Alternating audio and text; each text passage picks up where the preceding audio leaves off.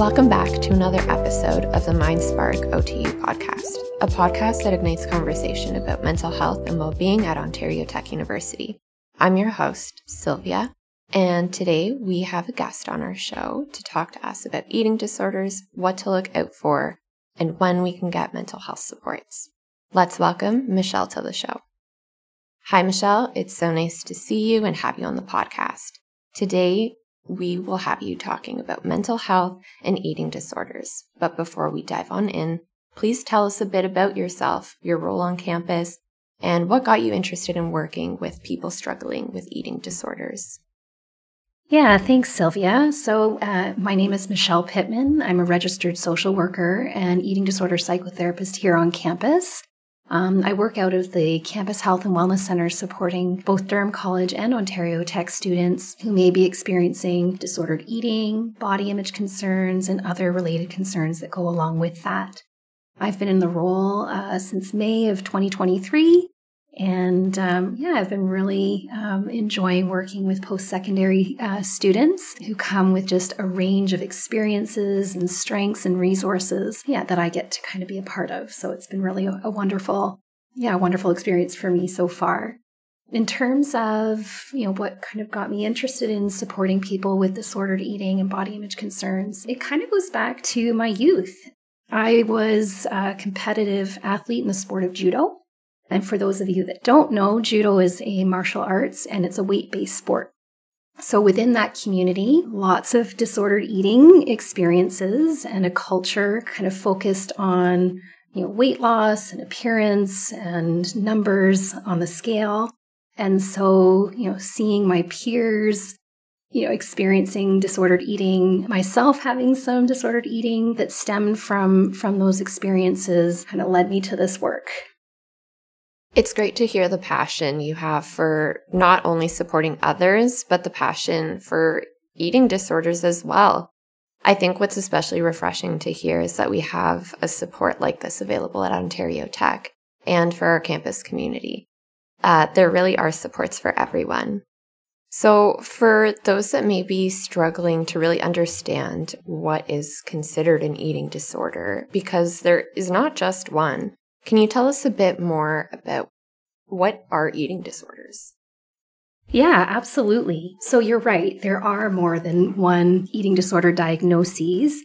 And our understanding of eating disorders, you know, within the broader society, I think oftentimes when people think of an eating disorder, they think anorexia, bulimia, maybe they think about binge eating disorder, and they have some preconceived ideas about that being disordered eating and being a mental health diagnosis.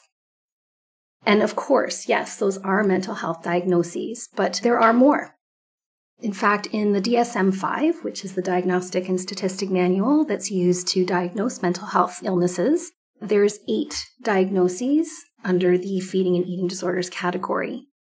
And essentially, eating disorders are a mental health concern. They stem from mental health challenges particularly, you know, a fear of weight gain might be a common symptom.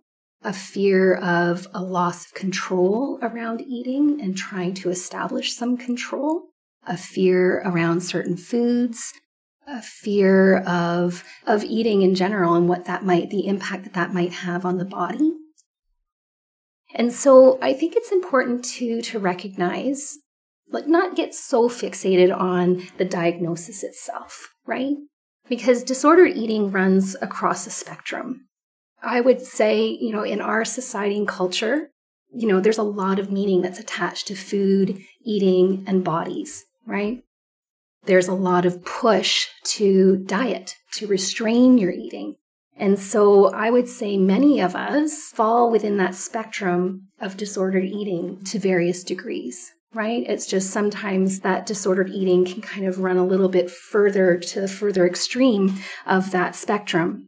So, for example, you might have restrictive type eating disorders where there's a fear of weight gain, as I mentioned earlier, a preoccupation with food, calories, and weight, and dieting and chronic dieting are risk factors with regards to that delaying eating that would also kind of that suggests some uh, disordered eating that's kind of teetering towards the restrictive type eating disorders and eating without any kind of awareness, bodily awareness. So maybe not being as attuned to kind of hunger and fullness cues and under eating. So that's kind of on the restrictive side of the continuum.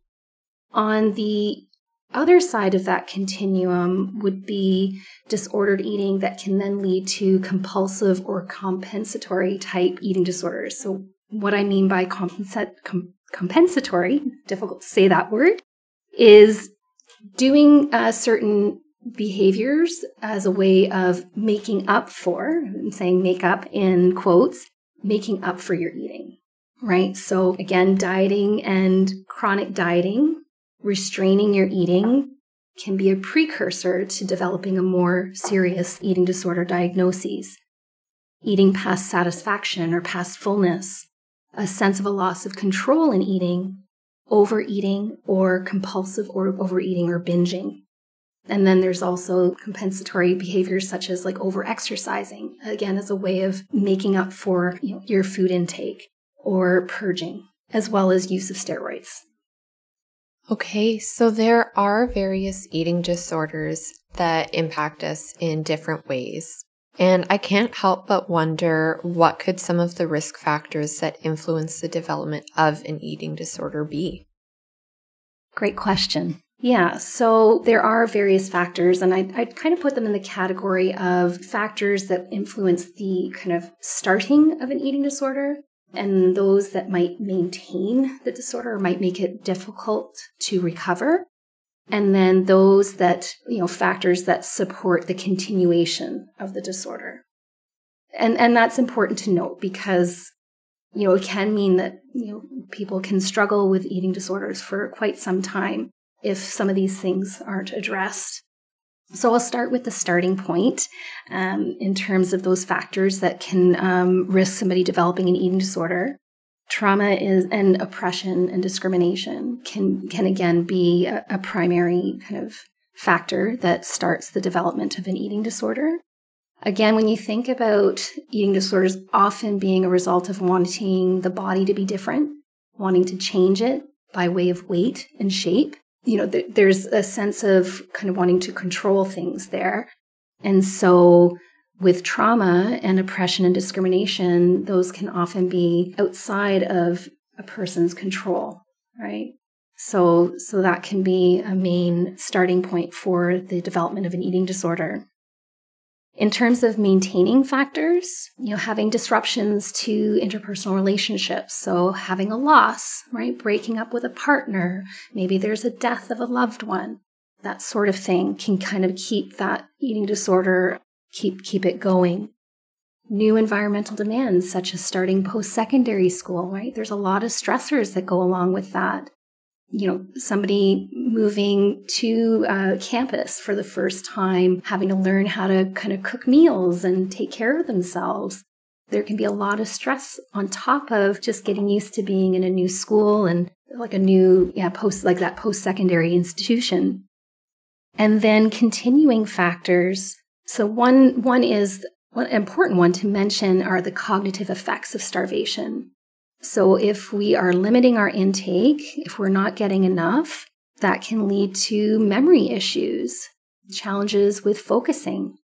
Can also continuing to stay in the, the eating disorder can also maintain challenges with emotional regulation. Right. And then, of course, like I was mentioning earlier, we have this sociocultural fixation on dieting, and that dieting is the way to health, to well being, to a sense of belonging. And so, living in that culture where dieting is approved and dieting is a form of disordered eating, it can make it hard to recover from an eating disorder because of that. And the other thing I'll mention too, because it's a risk factor for being a post secondary student as well, is food insecurity. When folks are food insecure, there's a risk of you know, periods of restriction and binging. And binging is a natural response when we've restricted our intake.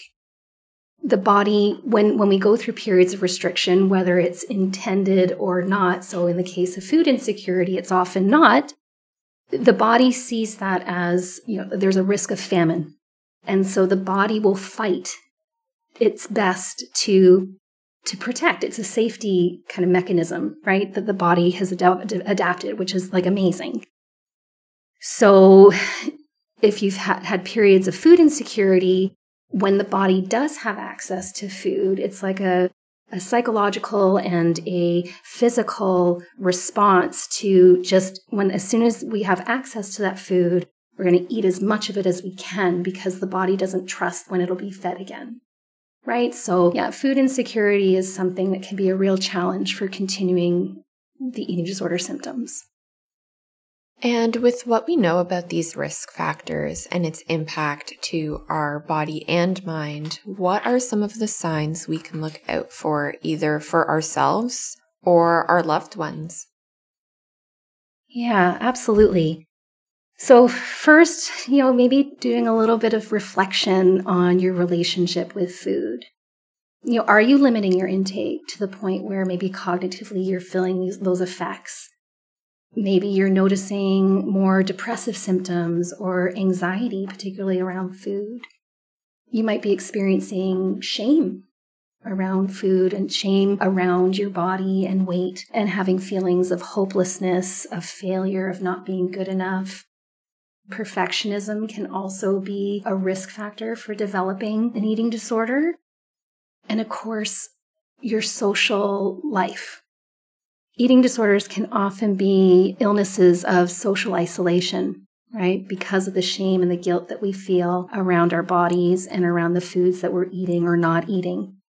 So if you find yourself isolating from friends and family members, that because of your eating, if you find it really difficult and anxiety provoking to go out to a meal with a friend, then yeah, that along with some of those other signs that I talked about could be signs that maybe there's something a little more serious going on there.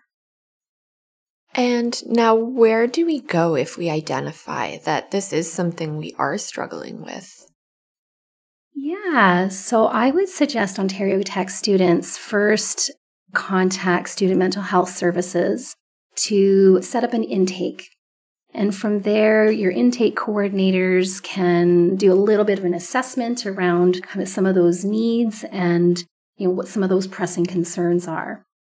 And if disordered eating or body image concerns are one of those things that comes up, um, then that referral can go on to campus health and wellness centers. So your intake coordinators could coordinate that and then set up, and then the campus health and wellness center team would then set up an intake and assessment appointment with me. Awesome. Thank you so much for that information, Michelle. And thank you, Michelle, for the valuable information and tips. Well, thank you so much for having me. I, as you mentioned, I like have a passion for working with challenges with eating, uh, particularly the disordered eating, eating disorder, and body image concerns. So, yeah, happy to be here, happy to share, and uh, look forward to working with you again. Thanks, Michelle. And thank you to our listeners for tuning in to the MindSpark OTU podcast. Remember, your mental health is a priority and there's a wealth of support waiting for you at Ontario Tech University. If you have any questions or want more information, visit the university's website or reach out to the Student Mental Health Services team. Until next time, this is Sylvia signing off. Take care and keep sparking those positive vibes.